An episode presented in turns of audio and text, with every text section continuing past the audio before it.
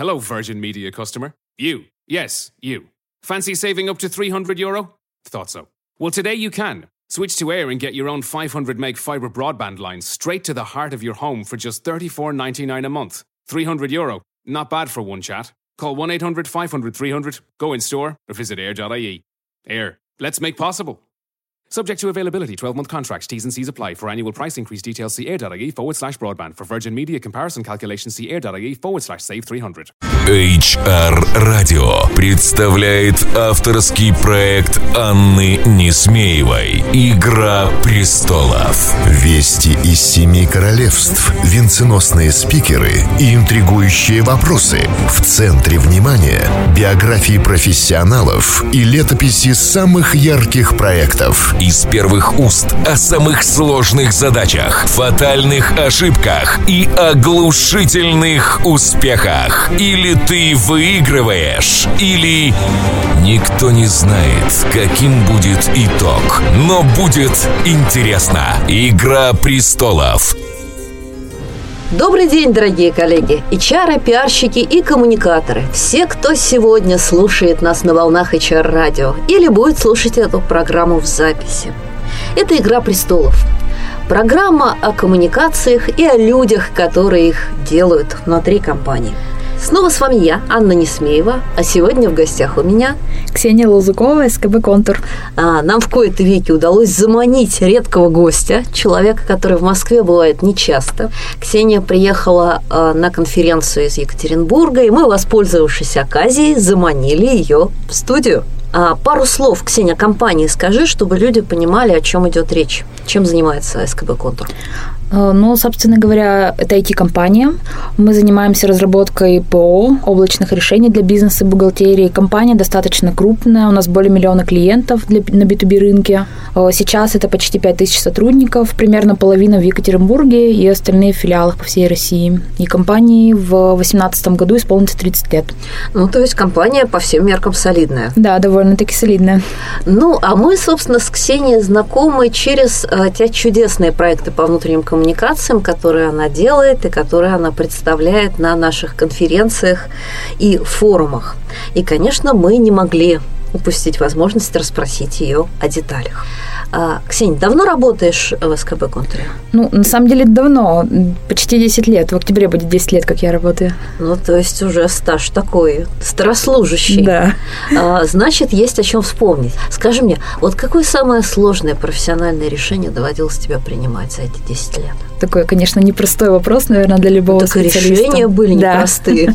Ну, наверное, конкретно не скажу, но всегда самые тяжелые решения связаны с закрытием каких-то проектов, когда ты вроде бы уже много в него вложил и времени, и души, и в какой-то момент становится понятно, что все, дальше идти некуда. Эта птичка не да, летит. То есть либо, либо это перерождение, это в лучшем случае, ну и, возможно, это вообще закрытие. Иногда жалеешь, возвращаешься, думаешь, что, может быть, неправильно, может, надо было так, а можно было еще вот по-другому сделать.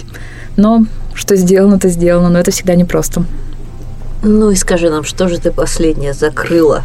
Ну, наверное, не к последнему вернусь, а к такому, наверное, самому воспоминанию об этом. А у нас был сервис «Есть идея», и он как-то одно время прям жил хорошо, потом он стал жить хуже, хуже, хуже и хуже, и в итоге мы его закрыли, отказались от него. А почему? Идеи кончились или сервис сдох? Ну, на самом деле, э, руководство компании, когда планировало этот сервис, планировало, что будут идеи, э, посвященные улучшению бизнес-процессов, наших продуктов и так далее. А потом э, вот идеи, они перешли в какой-то разряд такой больше про бытовое, про какие-то простые совсем вещи.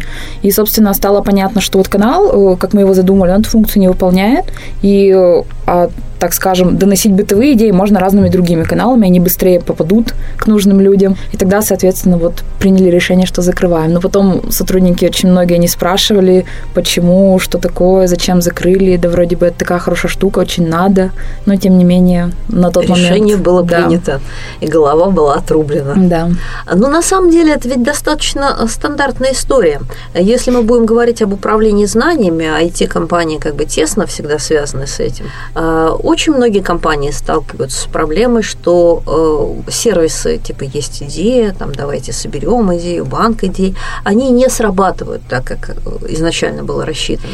И чаще всего вот мой опыт эксперта показывает, что не срабатывают они потому, что э, дело не в канале, а в том, что не был проработан сам бизнес-процесс. Какие же идеи мы ищем, да, как мы их оцениваем, что мы потом с ними делаем, когда мы наконец их э, выцарапали. Ну да, с этим, с этим трудно спорить. А как сегодня вы работаете с идеями в компании?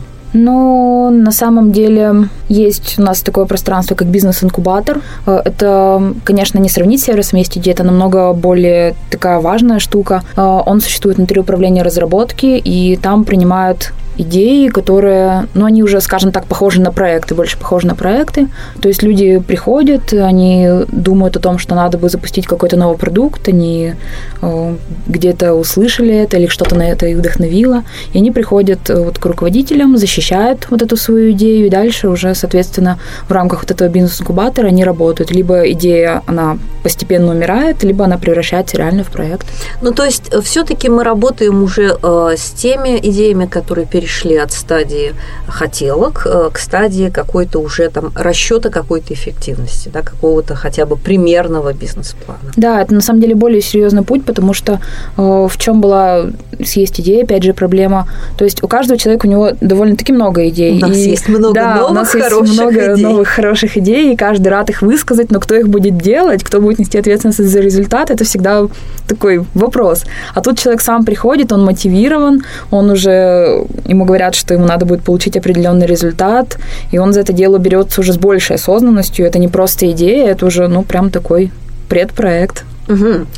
А, слушай, вообще нацеленность на результат – вещь очень важная. И мне кажется, от того, насколько человек э, нацелен на результат, э, зависит, ну, наверное, на мой взгляд, там 80% успеха. А вот как складывается у тебя э, взаимодействие во внутренних коммуникациях вот с этой эффективностью, с нацеленностью на результат.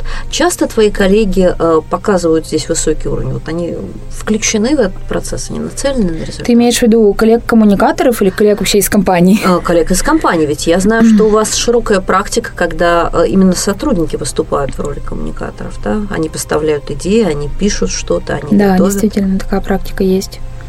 Ну, даже не знаю, на самом деле, что, что здесь сказать, но Вообще в нашей компании, я считаю, люди, они довольно-таки нацелены на этот результат, они идут к цели, и очень часто они даже тебя мотивируют, когда там, не знаю, руки опускаются, кто-то показывает тебе крутой пример, и ты тоже зажигаешься и веришь в лучшее, и делаешь, берешь и делаешь.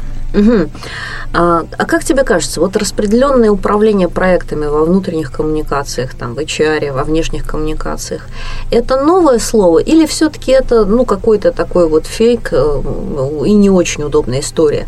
Потому что многие экспериментируют с командами, собранными из сотрудников, не относящихся да, к нашей угу. функции. А у кого-то это получается, у кого-то нет. Вот я знаю, у тебя вроде бы успешный опыт. Ну да, у нас на самом деле довольно много проектов, куда мы привлекаем сотрудников, и они часто сами вызываются и пишут, говорят, я хочу. Ну вот, чтобы далеко не ходить, расскажу про наше корпоративное издание, которое уже очень много лет живет в таком формате. Э, его начинала не я, начинала еще другой менеджер до меня, но тьфу-тьфу, пока все хорошо, и надеюсь, что дальше так будет. А, суть нашего издания в том, что мы э, выпускаем его раз в квартал, и каждый раз мы призываем э, редактора из числа сотрудников, который определяет повестку, который определяет основную тему номера, и он думает о том, какую он хочет команду видеть в этом журнале. То есть, например, кто будет писать статьи, кто будет критиком номера, возможно, даже кто будет номер оформлять. И, ну, получается, это полностью коллаборация сотрудников. Мы здесь выступаем уже больше как такие координаторы процесса, помогаторы какие-то, что ли.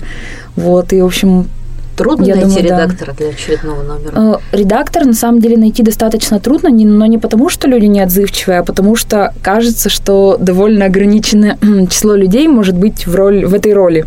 Ну, просто потому что, когда ты редактор, это значит, что у тебя есть в компании определенный вес, э, ты довольно давно работаешь, у тебя есть мнение, которое отличается, которое ты не боишься выразить. Ну, Я ну, думаю, каждый... какие-то организаторские да, ну, способности. Ну, конечно, да. Это способность зажигать людей, это способность, опять же, думать как редактор, как менеджер проекта. У нас был опыт, что мы привлекали человека, и он на этапе, на первоначальном этапе подготовки номера понимал, что просто ну, не подойдет на эту роль, и сам отказывался, говорил, что там, ребят, извините, я вот подумал, у меня, наверное, не получится, поэтому я лучше откажусь. Конечно, никто не хочет портить свою карму каким-то плохим номером, и ребята не очень стараются как-то их вознаграждаете или исключительно на добром слове? Ну, можно сказать, наверное, что это более, больше на добром слове, да, чем за какие-то подарки. У нас есть, у нас есть небольшая сувенирка, ну, там, не знаю, это кружка, например, ну, вряд ли кто-то захочет такую огромную работу за кружку, правильно, проделать. У нас есть бейджики виртуальные в нашей социальной сети, которые получают редакторы, авторы, но это тоже больше знак отличия. То есть, получается, конечно, это а работа... галерею славы? Нет? Ты не сделал? Дарю идею. Сделай галерею славы и развесь ее.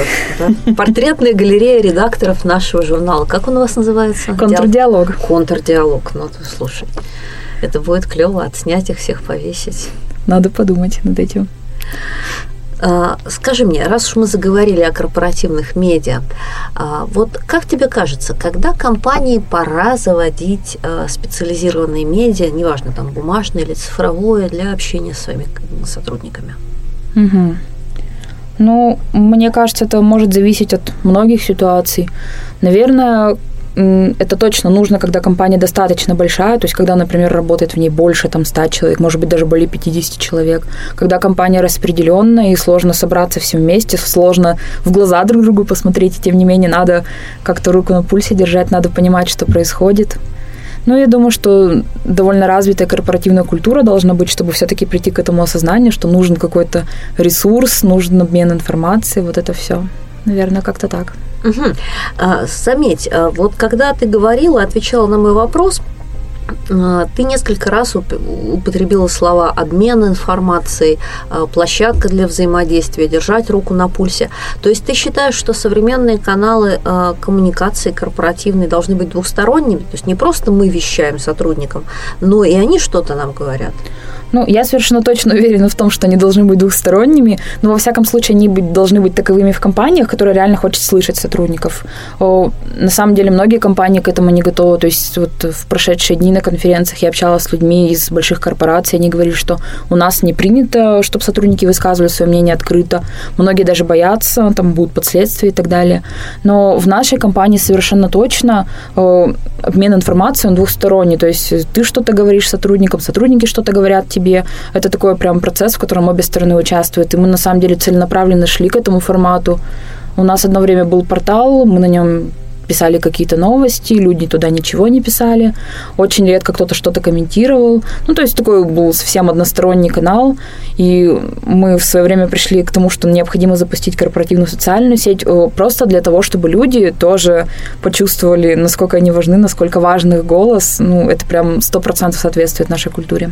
А скажи мне, а вот если кто-то захочет завтра, вдохновившись вашим опытом, пойти по твоим стопам, а какие какие риски поджидают вот на пути э, вот этой двусторонней коммуникации? Ну, наверное, надо действительно понимать, что да, компания к ней готова, да, компания хочет слышать э, своих, сотрудников, потому что я слышала про примеры, когда, например, внедряли такие инструменты, люди начинали реально писать то, что они думают, как-то выражать свое мнение, делать от, тебя, от себя какие-то материалы, и в итоге там руководство говорило так, что это такое, что это за балаган, все закрываем. То есть, э, ну, надо действительно же взвесить, насколько там хочется и так далее все это делать. Во-вторых, мне кажется, должна быть определенная цель ну, то есть не надо делать какой-то инструмент э, только потому, что это модно. Опять же, тоже из общения с коллегами одна из коллег говорила, что вот у нас есть социальная сеть, там такая низкая активность, вообще никто ничего не пишет, не понимает, что происходит. И я спросила ее, зачем, ну, какая была цель, какие там задачи перед собой стали, может быть, какие проблемы были. И она говорит, ну, мы сделали, потому что это модно, это же тренд, и мы хотели тоже следовать моде, показать, что мы прогрессивная компания, вот поэтому мы сделали эту штуку. А сотрудники, ну, возможно, не были готовы. Может быть, у них нет такого широкого доступа к интернету постоянно, да, может, они мобильным интернетом не пользуются. А может быть, корпоративная культура компании не поддерживают. Да, очень такое. возможно, конечно. То есть, э, мне кажется, главный риск э, что может это не все не зайти, надо взвесить все просто, понять действительно, знаешь, насколько персонал мне, готов мне, к этому. это напоминает историю про то, как некий человек решил следовать тренду, а, который говорил о мультикультурализме да, и трансгендерности, одел блестящие штаны, накрасил ногти, туфли на каблуках. И когда его на улице шлепнули по попе и сказали, у, ты моя хорошая, вот, э, результат его несколько скажем так, удивил. Ну да. А, ну что же, а, давайте хорошо продумывать наши проекты, чтобы их результаты нас удивляли только в позитивном направлении. Да, желаю этого всем коллегам и себе, конечно, тоже. А, мы потихонечку добрались практически до середины программы, и а, у нас настало время нашей первой традиционной рубрики, которая называется «Вести из семи королевств».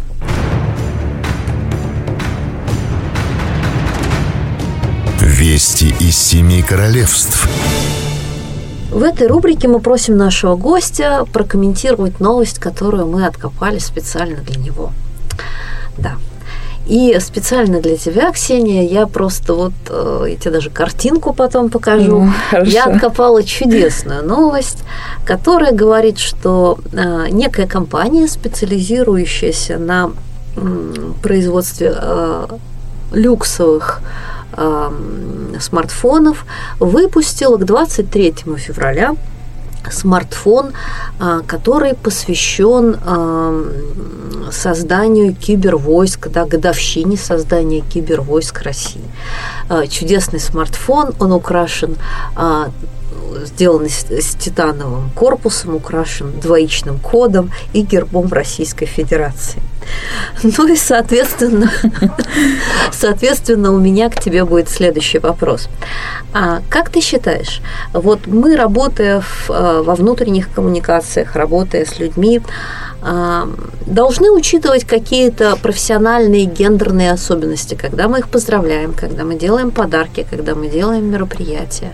То есть мы должны помнить, что они у нас мужчины или в кибервойсках служат, или все-таки для нас важнее что-то другое.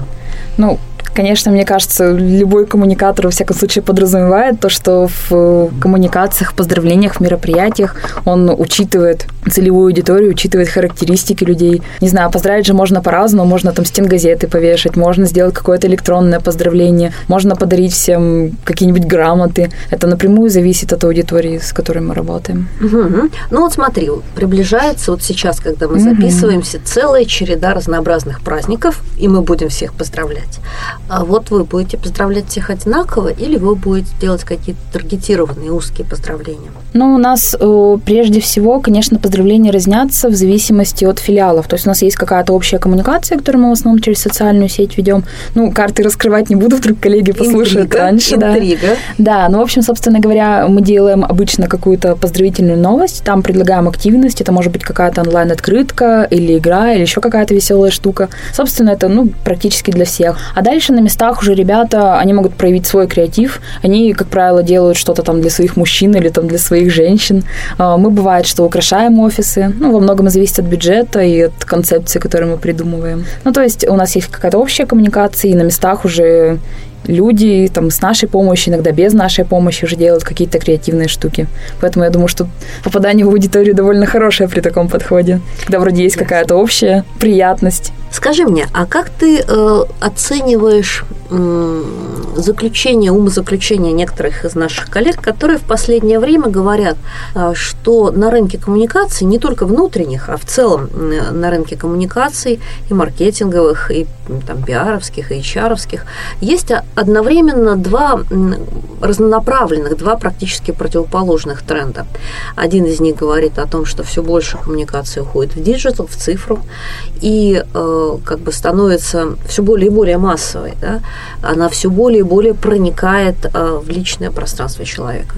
А параллельно ему э, есть тренд с совершенно противоположным направлением, что люди начинают ценить все больше и больше коммуникацию персональную, человеческую, а, face-to-face, в небольших группах. Вот как тебе кажется, какой из этих трендов вот сейчас актуальнее или важны оба? Мне кажется, на самом деле важны оба. То есть, конечно, там цифровая digital коммуникация из нашей жизни уже не, де- не денется никуда, это будет все крепнуть и крепнуть. И при этом очень часто информацию ты доносишь, когда там лично общаешься с человеком. Или, например, через руководителя мы там часто действуем, что руководитель все-таки это тот человек, который знает сотрудника, может посмотреть ему в глаза, какие-то вещи с ним проговорить. Мне кажется, надо, ну, как сказать, эти тренды, мне кажется, они отлично дружат между собой, и можно просто их совмещать в разных проектах. А, скажи, не пробовали вы делать какие-то групповые активности? Знаю, что многие компании, особенно IT-компании, как бы э, обращают на это пристальное внимание. Делать какие-то групповые активности типа клубной деятельности, каких-то вот таких вот э, сообществ по интересам, которые позволяют сотрудникам объединяться по горизонтали? Ну, у нас э, довольно много разных сообществ.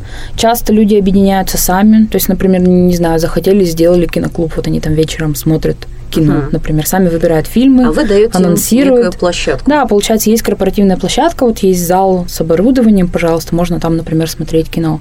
А, в чем компания помогает? У нас много активностей по спорту. Ну, то есть есть свои спортзалы, бронируются площадки разные под активные игры. И вот в этом компания помогает, что она вот объединяет людей посредством вот этих вот спортивных игр.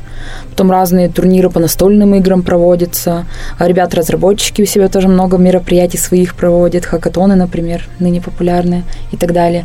Ну, то есть очень сильно это развито. Бывают какие-то тематические вещи мы делаем. Например, э, перед Новым годом обычно у нас есть череда мастер-классов. То есть люди просто сами заявляются. Э, одни ведут, другие записываются и потребляют эти знания. В филиалах тоже это активно проводится. Ну, вот, в принципе, очень много то есть активностей. Вот такой формат э, групповой клубной активности тебе кажется прижился? Ну, в принципе, да. Конечно, в этом не все участвуют, да, наверное, и нет возможности у всех в этом поучаствовать, потому что все равно там любой клуб, любая группа, она как-то ограничена, и на определенном этапе надо уже новую создавать. Но определенное количество людей, конечно, участвует в этих активностях. Угу. А как тебе кажется, э, вот какие мероприятия интереснее сотрудникам? Э, там, где они объединяются и организуют это сами, допустим, э, на базе социальной сети они объединились, вот как у вас киноклуб, и самоорганизовались, или все-таки более дорогое, более, может быть, там тщательно организованное мероприятие, которое делает компания? Ну, не знаю, какая-нибудь спартакиада, угу. какой-нибудь там новый Поняла вопрос. Ну, какое интереснее. Сложно судить, наверное, ну, надо спрашивать. Кто да. любит? Ну, наверное, надо спрашивать у коллег, да. Я уверена, что вы проводите опросы. Но на самом деле на общекорпоративных мероприятиях у нас довольно высокая посещаемость, потому что, ну, хотя бы потому, что это совсем другой уровень. То есть э, одно дело, когда сотрудники там объединились, пошли в кино, или там съездили на базу, или какой-то мозговой штурм у себя провели. Э, в корпоративных мероприятиях все-таки мы э, пытаемся их чем-то удивить, дать каждый раз что-то новое, какие-то форматы классные предложить. Вот, например, у нас был совершенно классный летний праздник в этом году. А, ну, такой типичный Family Day на природе. Но мы сделали, вложили в него соревновательный момент, мы сделали соревнования по конкуру. То есть мы прямо из числа сотрудников провели кастинг в специальном загородном клубе конном, а, выбрали людей, тренировали их, почти где-то два месяца, наверное, если не больше. Коняшек страховали? Все, страховали всех, все было максимально безопасно. И в этот день, ну, кроме обычного пикника, кроме развлечений, там, каких-то игр на свежем воздухе, люди еще увидели вот это, ну, наверное, не побоюсь этого слова, шоу. Да, ты знаешь, вы так замахиваетесь. Я думаю, что в следующий раз вам надо сделать реконструкторскую вечеринку, то есть добавить туда еще копья, мечи, кольчуги. На самом деле это все было уже, это все было. Да, потому что есть у нас ребята, которые занимаются, как это называется, ролевые игры. Реконструкторское движение. Вот, и они прямо э, по своей инициативе вызвались, сказали, что мы все это покажем, мы хотим, и они принесли весь свой инвентарь, прямо на конях там кочаны какие-то срубали, в общем, очень было здорово, и ну, мне, например, было очень волнительно на это смотреть. Слушайте, ну вот я думаю, настала эпоха снятия фильма, просто, просто съемок глобальной эпопеи, э, и это тоже жизнь в контуре. На самом деле, вот мы недавно для одной из ивент-премий снимали ролик вот про наш летний праздник, то есть взяли материалы, которые у нас там были сняты, э, сделали несколько интервью с участниками, такой очень приятный ролик получился. Кстати, о приятных роликах. А как тебе кажется, а, вот э, современный тренд э, на увеличение видеоконтента, на сохранение эмоций, в первую очередь, воспоминаний в виде видео, на передачу опыта в виде видео. А насколько уместен в корпоративных коммуникациях? Вот как бы снимаем видео или не снимаем? Да снимаем, конечно. конечно, снимаем, но, но мы стараемся все-таки делать это дозированно, то есть когда это действительно нужно, когда мы хотим какие-то эмоции с помощью видео передать, когда это отчет с какого-то события, ну тут как, как уже здесь без видео, все равно если ты не был, то эмоциями ты можешь пропитаться только благодаря этому видео. Ну то есть мы снимаем, снимаем и сами, снимаем с подрядчиком. Потому что ведь э, часто, когда начинаешь обсуждать эту тему, многие говорят, ой, хом-видео, ой, трясущиеся руки, ой, там, там это снято на смартфон, ой, это ужасно. А есть адепты, которые говорят, да нет, это классно, это вот жизнь, это там, у нас же в конце концов тут не Останкино, мы же не соревнуемся, кто там снял самый хороший стендап. Как тебе кажется, вот уместны в корпоративных коммуникациях такие короткие видеозарисовки, снятые на телефон с самими сотрудниками? Да мне кажется, конечно, это уместно. У нас сейчас, к сожалению, пока нет площадки, где сотрудники смогли бы сами быстро видео размещать, но мы тоже Что? работаем. А у вас разве нельзя видеоролики в сети повесить? Ну, пока это делается, ну, довольно сложно. Это через нас делается, мы их загружаем. А, но на самом деле, мне кажется, что здесь главнее идея и мысль, которую ты хочешь показать, потому что, а, ну, все понимают, что на какой-то классный ролик э, ты пока найдешь подрядчика, пока ты снимешь, смонтируешь, подберешь музыку, и вот этот вот инфоповод, вот эта свежесть, она уже может куда-то уйти. И есть, наверное, наверняка очень много разных поводов, в которых именно скорость важна. То есть качество, оно уже, ну, там, на втором, наверное, месте, а скорость важна. У нас есть достаточно много роликов, которые мы снимали просто на цифровую камеру сами. Нам потом помогали в монтаже, и получались довольно достойные видео, даже без трясущихся рук и так далее. Здорово. Ну что же, вот и еще наметили мы один любопытный тренд – это э, использование видеоконтента. Раз уж мы заговорили о мнении наших коллег, экспертов, о тех, кто нас окружает, наверное, настала пора перейти к нашей второй рубрике, которая называется «Кто сидит на железном троне?». Кто сидит на железном троне? И в этой рубрике мы просим нашего гостя а, сказать, а, кто сегодня у нас пример. Да, вот кто нам очень нравится с его проектами, с его успехами, и вот с кого мы хотим брать сегодня пример для подражания. Ну, сложно мне, наверное, сказать. Не скажу, что очень сильно слежу за индустрией, за успехами коллег. Ну вот, э, на самом деле, если вспоминать вот прошедшую конференцию, меня э, абсолютно потряс кейс Агротерры.